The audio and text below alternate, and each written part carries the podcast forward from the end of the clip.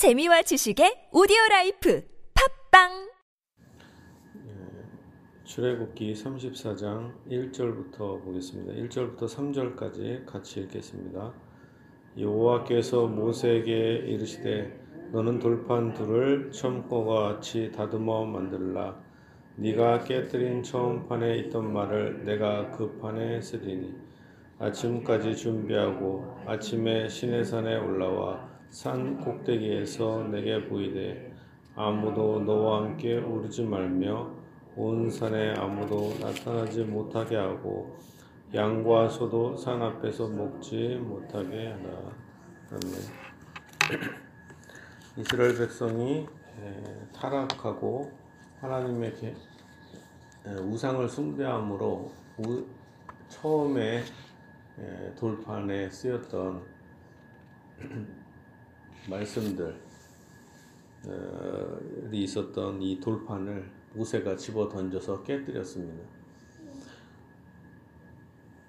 그렇기 때문에 하나님께서 모세에게 돌판 둘을 어, 가지고 오라 합니다. 그러면은 그 안에다가 하나님의 말씀을 쓰겠다 얘기를 합니다. 근데 여기서 어, 돌판까지는 모세가 만들지만 글을 쓰는 것은 친히 하나님이 쓰신다 라는 것입니다. 여기서 어떻게 보면 이 비석, 언약의 두 돌판, 이 언약은 보통 언약이라고 할 때는 약속이잖아요. 계약이잖아요. 계약. 어, 다른 말로 우리 개혁주의 신학을 뭐라고 하냐. 장로교 신학을 개혁 신학이라고 합니다. 개혁 신학. 그런데 그 개혁 신학, 칼빈주의 신학 이렇게 표현하기도 하는데 그리고 어, 다른 교파 어, 장로교와 가장 대, 비되는게 감리교지요. 감리교에서 성결교, 성결교에서 순복음 이런 식으로 나와요. 그런데 이런 교단을 알미니안주의 신학이다 이렇게 표현해요. 알미니안주의 교회, 우리는 칼빈주의 교회, 개혁주의 교회. 신학은 개혁 신학이다 이렇게 불러요. 근데 개혁 신학은 어, 개혁 신학의 핵심은 뭐냐? 언약 신학이다 이렇게 표해요. 언약 신학. 그래서 우리를 다른 말로 하면 언약도 이렇게 부릅니다. 장로교도 이렇게 부르기도 하고 언약도. 그만큼 언약이라는 단어가 매우 중요한 단어인 것입니다. 언약. 바로 이 구약의 언약이 나오고 신약의 언약이 나오고 아브라함 언약, 다윗 언약, 새 언약 이렇게 쭉 나오죠. 자, 그런데 이 언약을 보통 언약을 다른 말로 계약이다 이렇게 표현하기도 해요. 그래서 어떤 책에는 언약 신학 이렇게 표현하기도 하고 다른 책에서는 계약 신학 이렇게도 표현합니다. 계약 신학. 자, 그런데 이 계약이죠. 계약인데 보통 계약을 할 때 사람끼리 계약을 하면 서로 합의하잖아요. 이렇게 합시다, 저렇게 합시다. 그리고 서로 조율을 해요. 그러나 하나님과 우리와의 계약, 언약은 하나님께서 일반적으로 돌판에 일방적으로 본인이 쓰십니다. 우리가 뭐 거기다 의견을 집어넣는 게 아니라 하나님께서 일방적으로 정하신 것에 우리는 무조건적으로 따르는 것입니다. 완전히 예, 하나님은 주인이시고 우리는 주의 종인 거예요. 하나님은 진짜 하나님이 되시고 우리는 주의 백성인 것입니다. 하나님이 일방적으로 왕이 되시고 절대 주권을 갖고 계신 분이십니다. 우리는 오직 복종할 의무밖에 없는 것입니다. 그러니까 하나님은 우리가 왜 하나님께 복종할 의무밖에 없어요? 하나님은 창조주시잖아요, 일단. 하나님이 모든 것을 만드신 거예요. 우리가 시계를 만듭니다. 그럼 시계는 주인에게 복종해야 안 해요? 하죠. 우리가 어떤 도자기를 만듭니다. 도자기는 주인의 만드는 뜻대로 이렇게 빚어지는 거잖아요. 어떤 피조물 같은 경우는 자기의 뜻이 존재하지 않지 않습니까? 마찬가지로 하나님은 우리에게 우리의 뭐 자유 의지가 있다.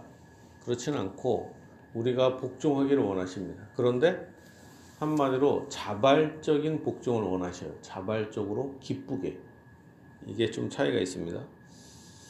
자, 이게 첫 번째 예, 언약 이 이 언약에 대해서 말하고 있는 것입니다.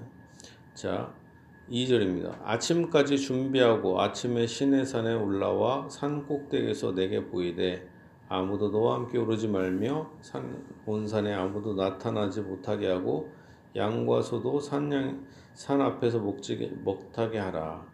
이런 식으로 해서 아무도 산 동물이나 사람이나 산 주변에 오지 못하게 합니다. 모세가 돌판두를 처음 것과 같이 깎아 만들고 아침에 일찍이 일어나 그 두 돌판을 손에 들고 여호와의 명령대로 시내산에 올라가니 시내산을 다른 말로는 뭐 호랩산이라고도 했다 이렇게 표현합니다.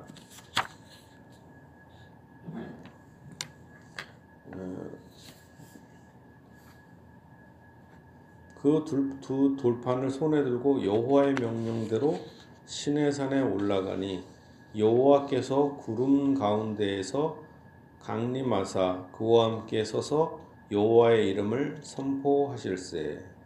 이제 하나님께서 이 거룩한 산 시내산 호렙산에서 어, 강림하셔서 또한 그와 함께 섰다 이렇게 표현하고 있죠. 그와 함께 서서 하나님의 이름을 선포하고 계십니다. 여기 구름이 나오는데 하나님의 임재를 상징하는 것입니다. 그냥 이렇게 딱 나타나면 약간 신령한 느낌이 없잖아요. 그러니까 뭔가 하나님이 직접적인 것보다는 보조적인 것을 통해서 어떤 거룩함을 나타내는 거죠. 그래서 구름 가운데 강림하신 것입니다. 그리고 우리가 어, 산에 대해서 살펴본다면 지금 어느 산에 올라가요? 신의 산에서 올라가죠. 신의 산. 신의 산이라는 산이 있습니다. 그런데 구약 시대에 또 다른 산, 중요한 산이 있어요. 이 신의 산보다 더 중요한 산이 뭘까요? 우리가 어제 배운 대로 시온산입니다. 신의 산과 대비되는 게 바로 시온산인 거예요. 구약 시대에는 잘 보면 우리가 이 산에 대해서 잘 알, 알아야 됩니다. 원래 율법은 어디서 나와요? 율법. 신의 산에서 지금 주시고 계시잖아요. 그런데 나중에 성경을 가만히 보면 우리가 오라 우리가 시온산으로 가자 그러면서 여호와의 율법이 시온에서 나온다 이렇게 표현하고 있어요. 왜 여호와의 율법이 신의 산이 아니라 이제 시온산에서 나온다 이렇게 표현할까요? 그런 단어가 구약 성경에 많아요. 근데 우리가 읽으면서도 잘 모르죠. 왜 그런가? 시온산으로 가야 돼. 시온산 원래. 그리고 시온산으로 시온산에서 율법을 줬기 때문에 시온산을 더 기념해야 되잖아요. 잘 생각해 보면. 근데 시온산은 이스라엘 땅이 아닙니다. 그리고 시, 이스라엘 백성님들이 다시 뭐 시온 신의 산에 가지 않아요. 어느 산을 중요하게 여깁니까? 시온산으로 가죠. 하나님의 집이 있는데 그리고 또한 거기에 그 얘기는 뭐냐면 예수 그리스도의 복음은 시온에서 나온다. 이걸 얘기합니다. 실제로 예수님의 복음은 예루살렘에서부터 시작하잖아요. 너희가 예루살렘과 유대와 사마리아와 땅 끝까지 이르러 내 증인이 된다. 그러니까 복음이 어디서부터 시작돼요? 예루살렘에서 시작되는 것이죠. 예루살렘은 시온산입니다. 그래서 이 복음은 새로운 율법, 하나님의 법이죠. 새 법이 거기서 어, 선포되는 것입니다. 나중에 또 이것에 대해서 어, 살펴볼 수가 있습니다. 자, 이제 6절입니다. 여호와께서 그의 앞 으로 지나시며 밤 선포하시되 여호와라 여호와라 자비롭고 은혜롭고 노하기를 더디하고 인자와 진실이 많은 하나님이라. 인자를 천대까지 베풀며 악과 과실과 죄를 용서하리라. 그러나 벌을 면제하지는 아니하고 아버지 악행을 자손 3, 4대까지 보응, 보응하리라. 이제 하나님께서 모세 앞을 지나시는 거죠 모세 앞을 지나시며 선포하십니다 여호와라 여호와라 하나님의 이름을 자기를 여호와다 이렇게 표현합니다. 그러나 이 여호와라는 단어는 실질적으로 한국말은 여호와라고 써 있지만 이 발음을 정확히 모른다 이렇게 표현했습니다. 그러니까 우리나라 사람들만 여호와라고 감히 부르는 거예요. 그러니까 이 단어는 엄격히 말하면 틀린 거예요. 발음을 모르는데 여호와라고 부르는 것 자체가 이좀 희한한 거죠. 그리고 또한 성경적인 유대인들 자신이 히브리 시대에도 여호와라 이렇게 부르질 않았어요. 아도나이, 주님 이렇게 부르는 거예요. 여호와 하나님이라고 부르는 건 우리나라밖에 없어요. 이상하게. 역사상은 없는 거예요. 역사상. 그러니까 그게 좀 잘못됐다고 볼 수 있는 거예요. 오히려 부를 때 주 하나님이라고 부르는 게 가장 정확합니다. 주 하나님. 그럼 예수님은 여호와라 불렀을까 안 불렀어요? 안 불렀어요. 여호와라는 단어가 나올 때 히브리 구약 시대 사람이나 신약 시대 사람이나 다 주 하나님이라고 부른 겁니다. 저는 우리 우세한교회 교인들이 물론 여호와 하나님 이렇게 기도할 수도 있지만 더 정확히 주 하나님이라고 기도하는 게 더 정확하다 이렇게 봅니다. 그리고 좀 더 정확하다면 기도할 때 너희는 이렇게 기도하라 그러잖아요. 우리가 여호와 하나님이시여 이렇게 만군의 여호와 이렇게 구약성에 나오죠. 그러나 너희는 이렇게 기도하라 할 때 하늘에 계신 우리 아버지요. 하나님을 아버지라고 부르라고 하잖아요. 아버지라고. 그러니까 하나님을 아버지 이렇게 딱 부르고 시작하는 거죠. 하나님 아버지 이렇게 공동 기도할 땐 특히 천지를 창조하신 하나님 아버지 또 하나 우리 우리라는 단어를 또 쓰는 게 필요하죠. 자 여호와라는 발음에 중요한 게 아니라 의미가 중요한 것입니다. 의미. 그리고 여호와라 여호와라 나 할 때도 스스로 있는 자 이렇게 표현했는데 이것도 번역이 완전히 정확한 건 아니에요. 영어로도 I am who I am. 나는 있는 자다. 이런 뜻이에요. 나는 있다 이거예요. 나는 있다. 그러니까 단어도 상당히 희한해. 근데 그거를 우리는 그냥 스스로 있는 자. 이렇게 표현했단 말이에요. 그러니까 그것도 무슨 말인지 아세요? 아, 스스로 있는 자다? 그러니까 그냥 나는 이다 이런 거면 나는 이다. 나중에 예수님도 자신을 이다라고 표현해요. 나는 이다. 나는 이다. 나는 빛이다. 나는 선한 목자다. 나는 생명이다. 나는 떡이다. 근데 영어로 되면 I am 이렇게 들어가잖아요. 이렇게 영어 동사가 먼저 들어가요. 나는 이다. 생명. 나는 이다. 떡. 나는 이다. 의. 나는 이다. 빛. 이런 식으로 표현해요. 그러니까 뭐 왜 예수님은 나는 이다라고 표현할까요? 바로 스스로 여호와 하나님이시라는 걸 증명하는 거예요. 왜냐하면 하나님의 이름이 나는 이다예요. 나는 이다. 그건 뭐예요? 이다라는 건 뭡니까? 과거에도 이다고 지금도 이다고 앞으로도 계속 하나님은 항상 현재형이기 때문에 과거로 돌아가도 하나님은 현재 계신 분이고 지금도 계신 분이고 미래에도 그대로 변함이 없는 동일한 본질을 갖고 계시기 때문에 이다 이렇게 표현하는 거예요. 인간의 말로 하나님의 존재를 설명하기 어렵죠. 그래서 하나님은 과거나 현재나 영원토록 동일하시죠. 예수 그리스도는 과거나 현재나 영원토록 동일하신 분이십니다. 자, 여호와라 여호와라 자비롭고 은혜롭고 노하기를 더디하시고 인자와 진실이 많은 하나님이라. 하나님은 특히 여호와라는 단어를 쓸 때 성경에서 이런 단어를 쓸 때가 있어요. 쓸 때 하나님 어떤 의도로 쓰냐? 잘 보통 보통 성경일 때 하나님이라는 단어를 쓸 때는 엘이라는 뜻이에요. 엘. 엘, 엘, 엘, 엘로 씁니다. 엘. 엘. 뭐 사람 이름 할 때도 엘자 많이 해요. 사무엘, 가브리엘, 뭐, 뭐 이렇게 엘자 붙이잖아. 미가엘. 엘이 하나님이라는 뜻입니다. 자, 근데 엘을 하나님이라는 이름을 일반적으로 불신자나 뭐 이렇게 하나님의 백성이나 이렇게 쓸 때 이건 주권자를 의미합니다. 주권자. 그런데 여호와라는 단어를 쓸 때 그 쓸 때는 어떤 의미가 좀 많이 있냐면 아버지의 개념이 많이 담겨 있어요. 아버지. 그러니까 여호와라는 단어를 쓸 때는 좀 인격적인 하나님 이런 뜻입니다. 우리의 하나님, 우리의 아버지 이런 뜻이 담겨 있는 거예요. 여호와 하나님은 오직 이스라엘의 하나님이다. 이건 뭐예요? 하나님은 이스라엘의 아버지라는 뜻이에요. 그리고 하나님은 다른 민족의 하나님이 아닌 거예요. 여호와 하나님은 이스라엘의 하나님이시다. 이럴 때는 뭐예요?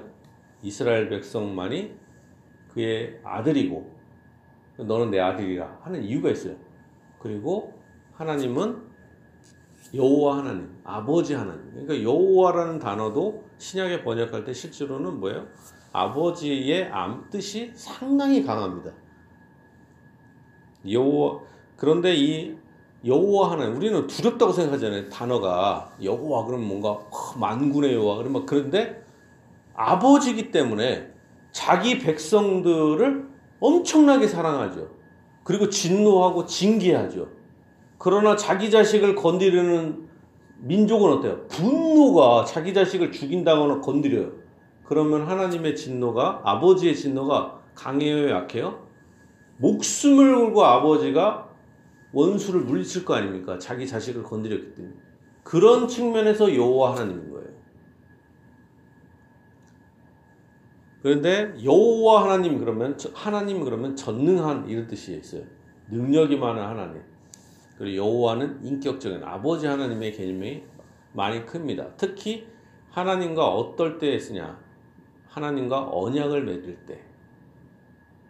맺을 때 여호와 하나님이다. 이게 성경을 잘 보면 나중에 창세기 볼 때도 그걸 구별해서 잘 쓰고 있다는 걸 알 수 있습니다. 자, 그래서 하나님은 여호와로서 우리 아버지가 되십니다. 그래서 우리와 언약을 해주신데 그 아버지시기 때문에 그분은 어때요? 자비롭고 은혜롭고 노하기를 더디하시고 인자와 진실이 많은 하나님이시다. 하나님은 사랑이 넘치셔서 우리를 용서하신다. 우리가 아버지 그러면 엄격해서 우리가 맴매만 때린다고 생각하잖아요. 그 엄마는 사랑이 많고 그러나 하나님은 아버지가 되시면서 어떤 겁니까? 자비롭다. 하나님의 첫 번째 속성.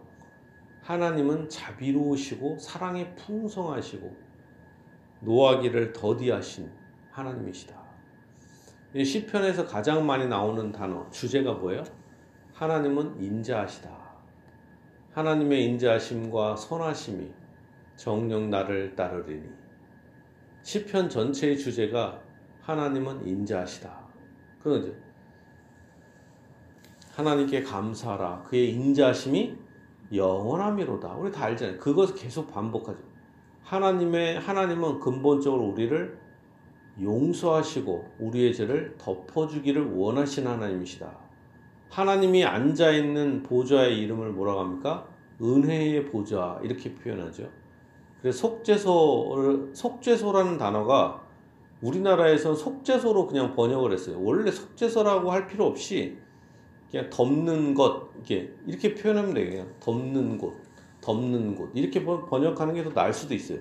속죄소 그럼 뭔가 복잡하잖아요. 근데 그냥 뚜껑이에요. 그냥 뚜껑, 속죄소, 커버. 뭘 거기에다가 피를 피로 그 뚜껑을 덮어요. 코팅하듯이 빨간 피로 그잖아요. 하나님이 앉아 있는 곳은 뭐예요? 피가 있는 곳이고 죄를 덮어 주십니다. 언약의 십계명의 그 진노가 있잖아요. 못 지켜요. 도덕법을 못 지키지만 하나님은 아버지가 되셔서 그 피로 피의 보자기처럼 그의 피로 우리의 죄를 덮으시고 우리의 죄를 씻어 주십니다. 그리고 나중에는 예수 그리스도의 피까지 보내 주셔서 우리의 허물 많은 죄를 씻어 주신다. 그래서 하나님은 가장 우리를 용서하신다. 하나님은 아버지가 되셔서 우리를 용서하십니다.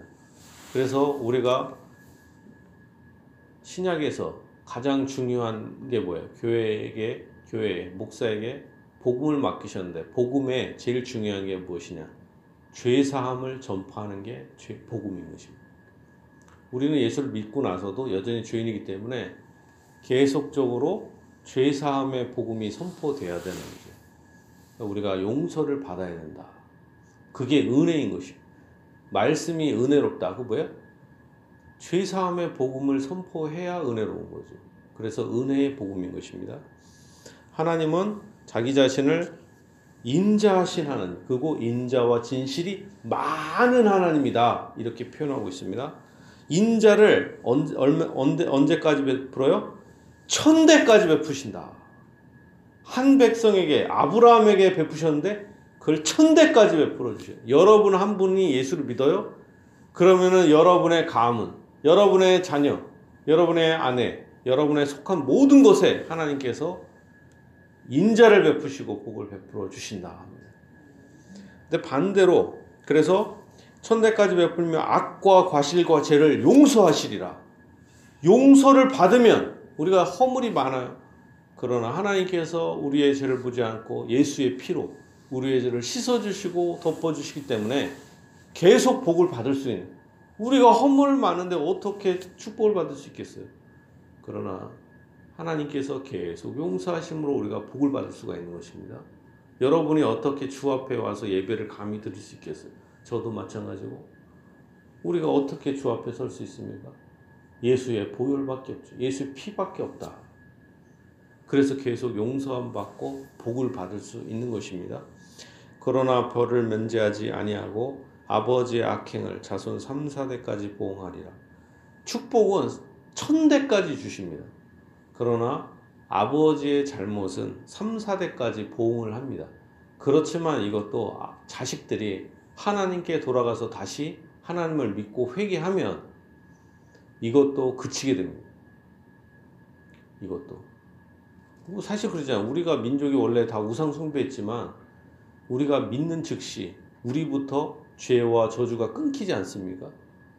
그리고 그 다음에 잠시 어려운 것 같아도 하나님께서 자녀들에게도 천대까지 복을 주신다라는 것입니다. 진실로 이 은혜가 이 천대까지 베푸는 이 하나님의 죄사함의 은혜와 복이 여러분에게 넘치길 바랍니다. 하나님의 인자심과 선하심과 용서하심이 여러분에게 넘치게 임하고 하나님의 축복이 여러분의 일생에 가득하기를 예수님 이름으로 축복합니다. 가족에게도 이런 복을 주시기를 축복합니다.